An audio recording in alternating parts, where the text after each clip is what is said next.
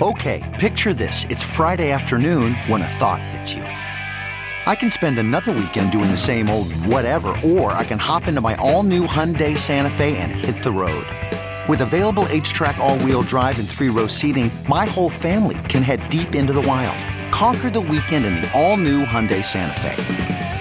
Visit HyundaiUSA.com or call 562 for more details. Hyundai, there's joy in every journey.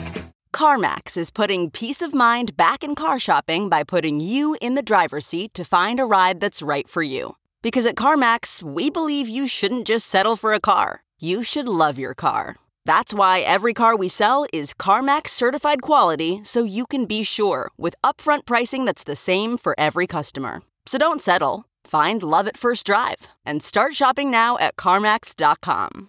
CarMax, the way car buying should be.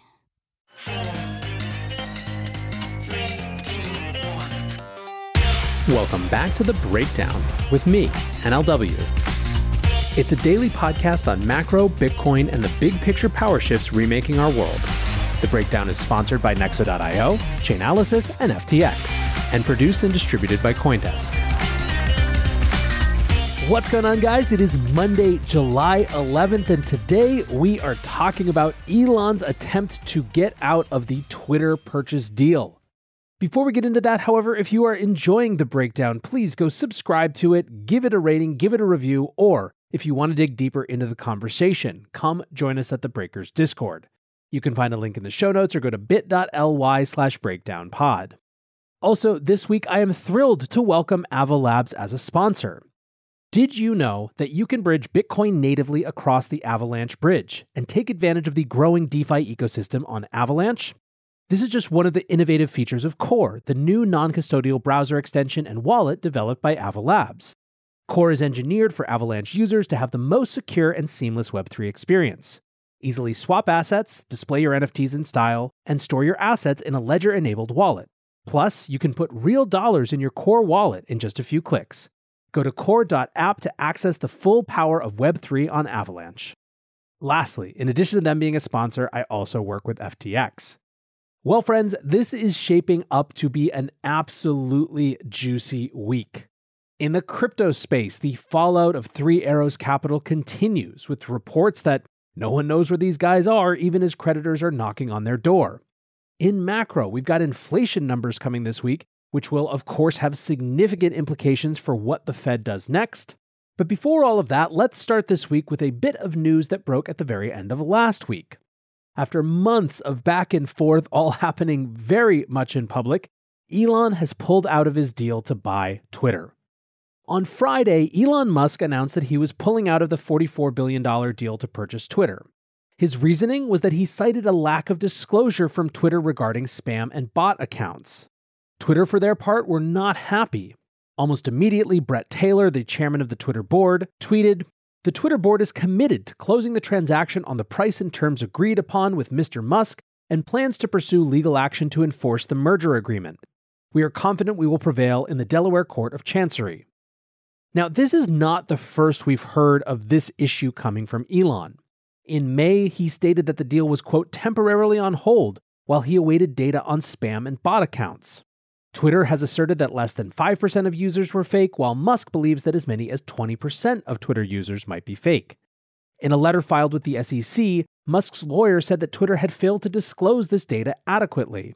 Quote, Sometimes Twitter has ignored Mr. Musk's requests, sometimes it has rejected them for reasons that appear to be unjustified, and sometimes it has claimed to comply while giving Mr. Musk incomplete or unusable information. Shares in Twitter fell 7% on the news. So let's talk about the legal side of this for just a minute. As you heard, the dispute will now likely be heard by the Delaware Court of Chancery. Twitter stated that they intend to file the lawsuit this week and has retained Wachtell Lipton Rosen and Katz LLP to litigate the case. This is a top corporate litigation firm, so it's clear that Twitter is serious. Now, the initial deal did have a break clause which allowed Elon to escape the deal by paying a $1 billion fee, but this is only if there's an outside reason that the deal can't close. This would be something like regulatory intervention or third party financing failures. The other possibility is that Musk could escape the deal if there is fraud in Twitter's disclosure of their data relating to bot activity. that fraud likely needs to be to the legal standard of, quote, material adverse effect. Larry Hamermesh, a law professor at UPenn who specializes in Delaware corporate litigation, describes this threshold as a, quote, unexpected, fundamental, permanent negative development. Now, Elon, for his part, has so far not directly alleged fraud. His statements are about a lack of sufficient disclosure to evaluate the bot problem. The acquisition was finalized at 54.20 per share when the deal was closed in April. That was a 5% premium on the price at the time, 65% above the low point in March before acquisition rumors began, but the stock is now trading below $40.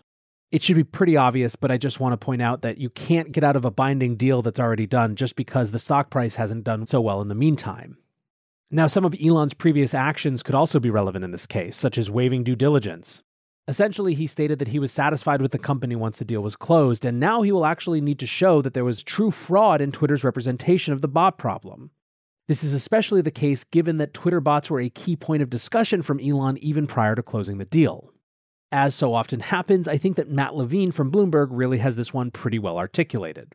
Quote, I know I am screaming into a well here, but a very bad thing is people going around saying that Elon Musk, quote, waived due diligence and so can't bring up the bots thing.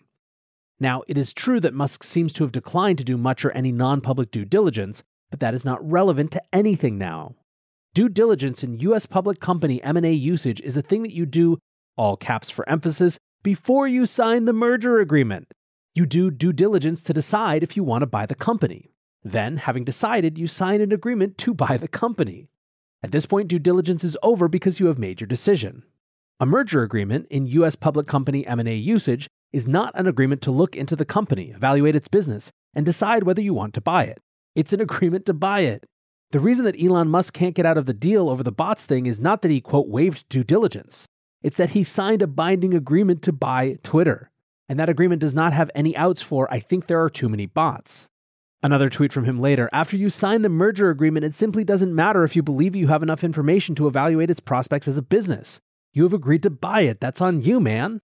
When someone responded about the potential for fraud, Levine responded again, they're not even saying that, even anonymously to friendly reporters. What they're saying is, oh, it's so hard for us to evaluate the business prospects. Entirely not a thing. If they had found fraud, they'd say things like, we found fraud.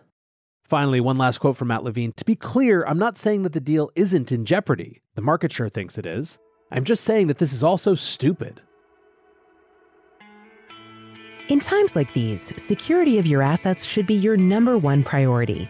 If you want to offset risk as much as possible and still stay in crypto, you need a trusted partner by your side. Nexo is a security first company that manages risk by relying on mechanisms such as over collateralization real time auditing, and insurance on custodial assets. Learn more about Nexo's reliable business model and start your crypto journey at nexo.io. That's N E X O.io. Eager to make more informed decisions around crypto? Chainalysis is here to help. Chainalysis demystifies cryptocurrency by providing industry leading compliance, market intelligence, and investigations support for all crypto assets. For organizations like Gemini, Crypto.com, and BlockFi, gain unparalleled visibility and maximize your potential with the leading blockchain data platform by visiting us now at chainalysis.com slash coindesk. The breakdown is sponsored by FTX US. FTX US is the safe, regulated way to buy and sell Bitcoin and other digital assets with up to 85% lower fees than competitors.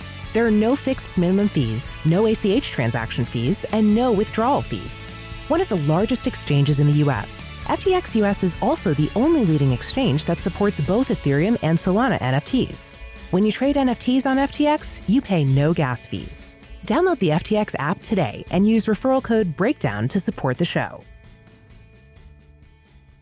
So, what about the rest of Twitter? What do they think was going on? Well, the most common take, frankly, is that this was all a ploy to give Elon a reason, a cover, frankly, to sell $8.5 billion worth of Tesla shares in April. This was, of course, prior to the recalls of the Model 3 in May that sent the Tesla share price down 15% for the month. Lyn Alden tweets Musk sold billions in Tesla stock after initially announcing the Twitter acquisition plan, presumably to increase his liquidity for the deal. Will he be buying the Tesla shares back now that the deal is terminated, or nah? Luca Faldo wrote, as predicted, having sold billions of overvalued Tesla shares under cover of this deal, its mission accomplished for Musk. Unless you think this is just Twitter chatter, this Financial Times quote puts it pretty plainly. He sold 8.5 billion at 883 per share. At today's closing price of 752, he would have only received 7.2 billion. So he is better off by 1.3 billion so can pay the 1 billion dollar breakup fee and still be ahead by 300 million plus offset the tax effects of the 1 billion loss. He also got free PR and was able to sell 8.5 billion dollars worth of Tesla without causing a much bigger crash if he had not had an excuse to sell. Now, the other take, of course, is that this is just such a clown show at this point as a whole. Liquidity writes So let me get this straight. Twitter originally fought against an Elon Musk takeover. Employees rage quit. Elon attempts to pull out of the deal. Twitter lawyers up to get Elon to close the deal. Absolute clown show all around. Musk leaned into this type of analysis, by the way, memeing with the brain getting brighter in each panel as you theoretically get smarter meme. First, they said I couldn't buy Twitter. Then they wouldn't disclose bot info. Now they want to force me to buy Twitter in court. Now they have to disclose bot info in court. So, what do I think? Honestly, I have no idea. There's a big part of me that is like, why spend any time on this? It's so absurd. But there are a couple of reasons I do within this framework of big picture power shifts. First, like it or not, Twitter is a hugely relevant social platform. Well, in fact, I think we sometimes overestimate its relevance in the crypto world, in that we fail to remember that there are a huge, huge number of market participants who don't live and breathe Bitcoin or crypto Twitter. There is no doubt how important the network is on global political discourse. And if it wasn't before, frankly, the ascension of Trump, thanks in part to Twitter, definitely ensured that it will continue to be a force at least in the foreseeable future. Second, the way that Elon uses Twitter is a new frontier in the expression of power and using public opinion as a part of business and political pursuits. Elon's huge number of followers on Twitter is an incredible weapon for him, so this is important from that dimension as well. Finally, there is another aspect of this conversation that is just more generally how extreme wealth tries to convert that extreme wealth into power more broadly. Being able to single handedly buy one of the most important social networks in the world is an example of that. And so, while my heart resonates with Levine's assertion of this is all just so stupid, it still is really important to cover. As I was finishing this, actually, as a little bit of a denouement, Matt Levine came out with another piece about it, basically showing that there are three possible outcomes of the court case. The first is that they could agree with Musk and then allow him to terminate the deal without paying anything. The second is that they agree with Twitter that Musk is bound by his contract and then makes him pay $1 billion, which is the maximum available damages for breaching his contract. Levine argues that these are, for Musk's purposes, effectively the same.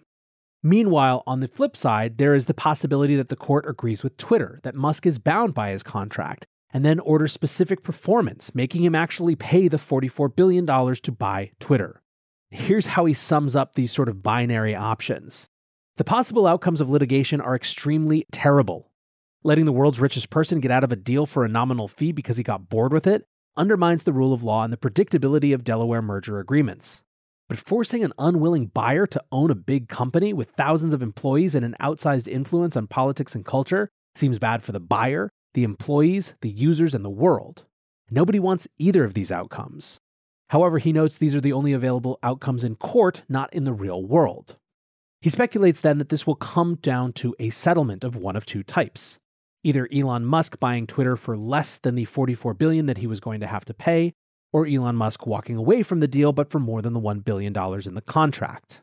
He says while these outcomes are still bad, they are better than the binary outcomes in court. And quote, I suppose it would be good if one of them happened. There will clearly be more of this psychodrama splashed all over the pages of business and tech news.